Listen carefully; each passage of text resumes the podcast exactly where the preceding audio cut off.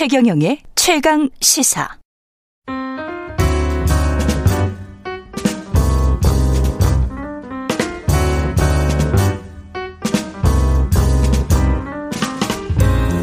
네, 더 나은 미래를 위해서 오늘의 정책을 고민합니다. 김기식의 정책 이야기 식센스 김기식 더 미래연구소 소장님 나와 계십니다. 안녕하십니까? 예, 안녕하세요. 예, 오늘은 경제 현안들 위주로 좀 네. 살펴보겠습니다. 상황이 러시아 우크라이나 전쟁 위기 고조 때문에 글로벌 중시도 뭐 안 좋고요. 네. 어떻게 보십니까? 예, 물론 우크라이나 사태라고 음. 하는 게 세계 경제의 불안정성을 높이고 특히 이제 원자재 가격 뭐 그중에서도 지금 그 러시아가 천연가스 세계 최대 수출국이기 때문에 네. 천연가스나 원유 등이 가격의 인상으로 인해서 세계 경제나 세계 증시에 부정적 영향을 크게 주는 거는 맞죠. 그러나 다만 이제 두 가지 말씀드리고 싶은 거는 이게 어 어떤 파국적인 수준에서의 타격은 주지는 않을 거다. 지금 이제 러시아와 미국이 크게 대립하고 있지만 예. 서로가 예상 가능한 범위에서의 지금 수두를 지금 두고 있는 것으로 보여지고요. 음. 그것이 지금 이번 사태가 러시아와 미국이 전면전의 형태로 충돌할 더구나 군사적으로 충돌할 만한 음. 상황으로까지는 않을, 않을 거다 이렇게 보 고요. 두 번째는 음. 세계 증시나 국내 증시에도 굉장히 부정적 영향을 주지만 이미 우크라이나발 악재들은 증시에 이미 악재라는 건 선반영되거든요. 그렇죠. 그래서 네. 이미 다 반영이 되어 있기 때문에 뭐 아주 심각한 어, 악화가 발생하지 않는 한 이게 음. 증시에 미치는 영향도 좀 제한적일 거다라고 보기 때문에 음. 너무 이렇게 불안 심리가를 음. 크게 가질 필요는 없겠다. 단기적으로는 그렇게 보입니다. 서로 예상 가능한 수준에서 뭔가 그 합의나 협의나 아니면은 뭐 휴전이나 뭐 이런 게 될 것이다라고 생각하시는 거는 그 동북부 지역의 일부를 소련이 아니 러시아가 장악을 하고 그냥 대충 그, 감아 줄 것이다. 그렇죠. 그러니까 이제 대략 예. 이게 예를 들어서 예. 그 원래 독립 국가였던 음. 이제 뭐 동유럽 국가들의 러시아가 침공한다 이러면 이제 거의 이제 나토에 이미 가입돼 있기 때문에 예. 더구나 이건 전면전으로 가고 아주 심각한 상황 가겠지만 음. 사실 우리가 러시아를 너무 안 좋아해서 그렇긴 합니다만 예. 우크라이나는 원래 소련 연방의 영토였던 곳이기 때문에 예. 그것을 가지고 EU 유럽 국가들이나 미국이 전면전에 나설 가능성은 사실상은 없어 보이고 음. 소련도 러시아도 지난 8년 전에 우크라이나 사태 때 크림반도를 병합했던 것처럼 음. 이른바 돈바스 지역이라고 하는 부분들에 대한 지배권을 확 보하는 선에서 음. 어이 이, 그다음에 이제 우크라이나 나토 가입을 지연시키는 이런 정도 선에서 어 목표를 두고 있지 예를 들면 우크라이나 전체를 전체는 아니다. 완전히 점령해 가지고 예. 병합하겠다까지를 생각하는 건 아니기 때문에 예. 이게 이제 극단적인 대립으로까지 가지는 아. 않을 거다 이렇게 보는 거죠. 음. 근데 다만 제가 조금 더 하나 더 말씀드리고 싶은 거는 예. 이게 그 전 세계적으로도 그렇고 지금 우리 대한민국 한반도도 이 지정학적 리스크가 계속 점증하고 있는데 이게 국내 정치적 요인들이 있습니다. 러시아에서 푸틴 대통령이 지금 이렇게 강수를 두는 것도 굉장히 오래 장기 집권하면서 뭔가 국내 정치적 필요가 있고 음. 바이든 대통령이 이렇게 최강수를 두고 두면서 대응하는 이유도 예. 지금 올 11월 달에 중간 선거에서 음. 민주당의 패배가 예상되는 그렇죠. 상황이고 그렇게 예. 되면 바이든 대통령 지금 가뜩이나 지지율이 낮은 조건에서 거의 식물 대통령이 되거든요. 그래서 음. 지금 바이든 대통령 지지율이 워낙 낮기 때문에 뭔가 미국 국민들은 이렇게 그 외국과 전쟁 상태가 되면은 국내 대통령을 지지하는 경향이 생깁니다. 그래서 음. 국내 정치적 요인에 때문에 바이든 대통령이 러시아에 강경 대응하면서 리더로서 국가의 리더로서의 이미지를 부각시킬 국내 정치적 필요가 있는 거고요. 예. 지금 사실은 시진핑 그 음. 중국 주석도 올해 어, 저희 등소평의 유훈을 깨고 3년임을 하는 해기 어. 때문에 어, 중국과 미국의 대립도 또 한편에서 아마 올해 격화될 가능성이 있습니다. 아까 말씀드렸던 바이든의 국내 정치적 필요와 음. 시진핑의 국내 정치적 필요. 그래서 지금 전 세계적으로 이런 지정학적 리스크가 커지고 있고 예. 사실은 우리 대한민국도 이번 대선 결과에 따라서는 음. 국내 김정은은 김정은대로 우리 새로운 대통령은 새로운 대통령대로 자기 필요에 의해서 한반도의 지정학적 리스크, 군사적 긴장이 강화될 수 있는 이런 가능성이 있는 거죠. 그래서 아. 경제나 세계 증시 또 국내 증시 입장에서 보면 음. 지금 우리 대한민국 한반도를 포함해서 음. 전 세계적으로 발생하고 있는 이 지정학적 리스크 특히 국내 정치적 요인의 필요에 의해서 발생하는 이 국내정 예, 지정학적 음. 리스크를 어떻게 잘 관리하느냐 이게 굉장히 중요한 시기인 거죠 지금. 그렇죠. 신냉전 시대가 도래하고 있다. 뭐 이런 언론의 보도가 나오고 있습니다만은 우리가 생각을 해보면 90년대 이전까지는 서방은 서방끼리 무역하고, 네, 네. 그 중국이 없었단 말이죠. 네, 네, 예. 네. 근데 이제 중국에게 이렇게 많이 의존하고 상호 의존하는 상황에서 그 다음에 다시 이제 신냉전 시대가 온다면 아 정말 골치 아플 것 같은데요. 이 상황 자체가. 예, 두 가지 측면이 네. 있습니다. 이제 그 미국과 과거 소련의 대립은 아주 극단적인 형태로 갔는데 예. 미국과 중국 간의 대립은 그렇게 파국적 대립으로 가기는 어렵다고 얘기하는 가장 중요한 이유가 음. 과거 미국과 소련은 경제적으로 분리돼 있는 반면에 그렇죠. 지금 미국과 중국은 경제적으로 상호 의존돼 있기 때문에 예. 파국이 왔을 때 상대방만이 아니라 자신이 음. 뭐 군사적 타격을 고소하고 경제가 붕괴한다는 걸 서로 잘 알기 때문에 예. 대립하지만 어느 선에서 이렇게 타협하게 돼 있다라고 아. 하는 이제 점에서 어 그 그렇게 너무 위험하지 않다라고 보지만 앞서 말씀드렸던 것처럼 대개 모든 어 역사적으로 보면 지정학적 리스크가 현실화되는 과정은 국내 정치적 요인에 의해서 사실은 너무나 비상식적으로 충돌하면서 예상 밖의 상황 전면전으로 가게 되는 상황들이 있거든요. 국내 정치를 이용하는 거군요. 국내 정치를 위해서 이용하는 그렇죠. 거군요. 국내 예. 정치를 위해서 음. 통치자가 예. 어, 대통령이 시진핑이 음. 바이든이 음. 뭐 대한민국의 대통령이 김정은이 음. 국내 정치를 위해서 어떤 이 리스크를 키울 때 서로 간에 양보할 수 없으니까 그냥 충돌해 버리는 이런 양상이 발생할 수 있는 그건 거죠. 조심해야 된다. 네, 그렇습니다. 예. 국내 산업 현안들 살펴보면 지금 LG전자가 태양광 패널 사업 전면 철수했는데 이거 같은 경우는 수익성 악화 뭐 중국 업체들이 거의 뭐 점유를 굉장히 많이 하고 있어서 네. 어쩔 수 없는 측면도 있는 것 같아요. 예, 불가피하죠. 네. 왜냐하면 지금은 네. 그 폴리실리콘에 기반한 네. 이저 태양광, 태양광. 네. 그 셀은 네.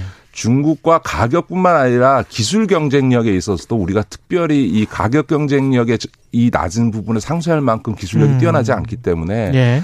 어, 철수할 수밖에 없는 게 사실이고요. 음. 저는 이제 이 대목에서는 그 LG가 정말 체질을 바꿔가면서 구광모 회장이 음. 지난번에 휴대폰 그 철수나 이번 이번에. 태양광 어, 철수처럼 어. 이렇게 과감하게 선택과 집중을 하고 있는 거는 아주 잘하고 있는 선택이고 음. 경영자로서의 능력을 굉장히 잘 보여주고 있지 않나 그런 그건 굉장히 높게 평가할 만한 것 같습니다. LG 이제 밥그릇은 그러면은 이제 전장이랄지 예, 예. 전기차 전장이랄지 뭐 이런 것들로 이제 분명히 안 되는 사업은 버리고 예. 되는 사업으로 집중하겠다 이런 태도를 보이는 거죠. 우리 산업들도 다 그쪽으로 고도화되는 수밖에 없는 거잖아요. 네, 네 예. 그렇습니다. 근데 다만 한 가지 청취자들께 예. 그럼 우리는 태양광 이거 다 포기해야 되냐 음. 이렇게 보실 건 없는 거예요. 아까 말씀드렸던 것처럼 폴리실리콘 기반한 그 이 셀과 패널로는 중국의 경쟁이 안 되고요. 근데 음.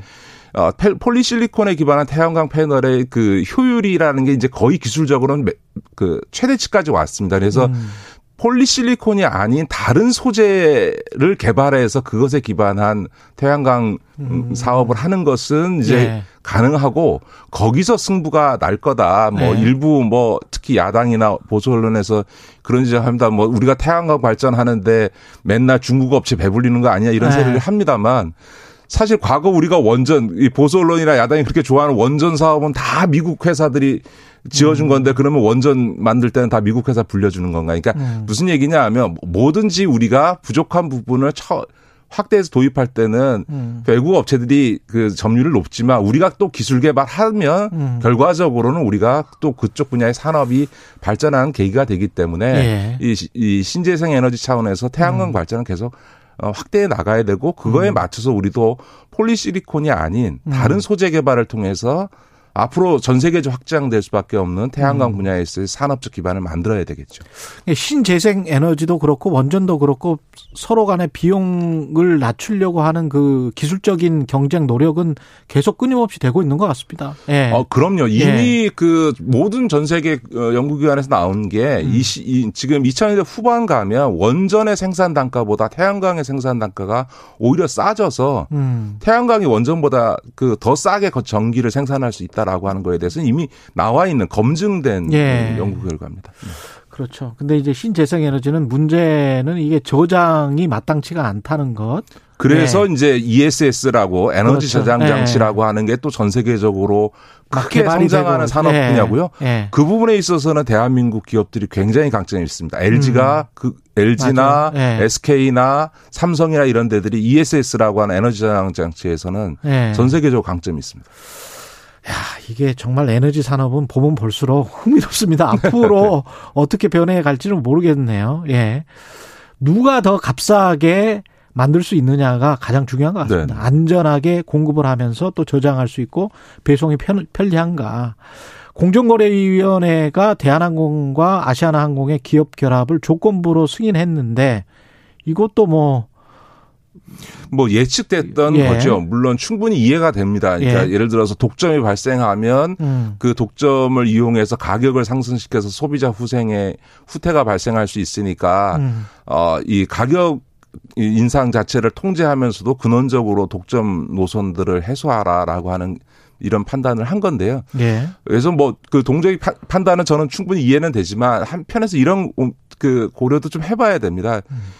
옛날에 삼, 현대자동차하고 기아자동차 합병을 했을 때 국내 시장 독점률이 70%를 넘어갔는데도 불구하고 승인했거든요. 왜냐하면 음. 자동차 산업은 글로벌 경쟁을 하기 때문에 국내 독점이라고 하는 기준만으로 판단할 수 없다라고 하는 거였는데 음. 이 항공도요 노선이라고 하는 거는 국내는 모르지만 국제선은 네. 우리가 노선을 얻었다는 건 우리 노선은 다른 나라에 똑같이 주는 거거든요. 다만 그 나라에서 한국에 오는 사람은 적은 반면에 미국에서 우리나라에 오는 사람 적은 반면에 우리나라 사람들이 미국이나 유럽에 가는 비율 수가 훨씬 더 많기 때문에 국적 항공사의 비율이 높은 건데 음. 이런 이제 국내 산업에 기반하지 않고 글로벌 경쟁을 하는 기업들에 있어서의 국내 독점성 문제에 대한 판단은 음. 조금 어 여러 가지 측면에서 좀 판단해 볼 필요가 있지 않나 이런 생각은 음. 좀 듭니다.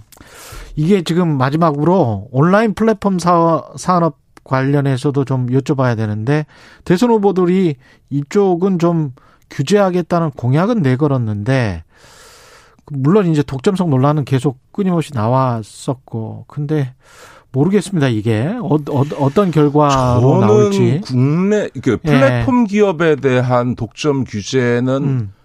강화해야 되는 게 맞다고 생각합니다. 미국도 지금 우리나라 네. 공정거래위원장에 해당하는 분이 아예 구글이나 페이스북을 음. 아예 기업 분할해야 된다라는 입장이 음. 있고요. 네. 우리나라도 그런 또 네이버나 카카오 등 이런 플랫폼 기업들의 확장에 대해서 또 어, 쿠팡이나 뭐 이런 이제 플랫폼 기업들 계속 확장하는데 왜냐하면 이런 플랫폼 기업들은 순전히 국내에서의 어쨌든 그 경쟁을 하고 국내 음. 시장 독점성 이 문제가 되지 이 플랫폼 기업들이 해외 시장에 나가서 음. 무슨 사업을 하고 있지 않거든요. 근데 예.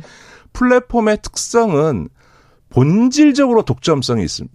이 음. 강화되게 돼 있습니다. 왜냐하면 예. 보다 많은 사람이 거래하고 보다 많은 정보가 있는 되니까. 곳에 예. 더 많은 손님들이 모이게 돼 있고 그래서 시간이 가면 갈수록 음.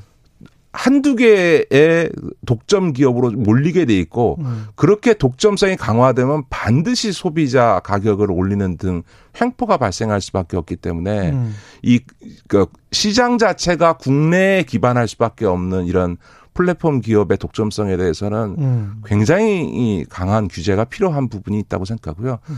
지금 금융 분야에서도 전통적인 은행들이나 이런 거에 비해서 지금 네이버나 카카오가 금융 쪽에 지금 예. 급격히 진출하고 있고 사실은 어떻게 보면 지금 청취자들께서도 은행 앱보다도 오히려 토스니. 카카오니 그렇죠. 네이버를 더 많이 쓰고 계신데 예. 지금 비대칭 규제라 그래서 이, 그, 이 플랫폼 기업이 진출한 핀테크 업무에 그렇죠. 대해서는 예. 규제를 기존 음. 금융회사보다 훨씬 덜 하고 있거든요. 음.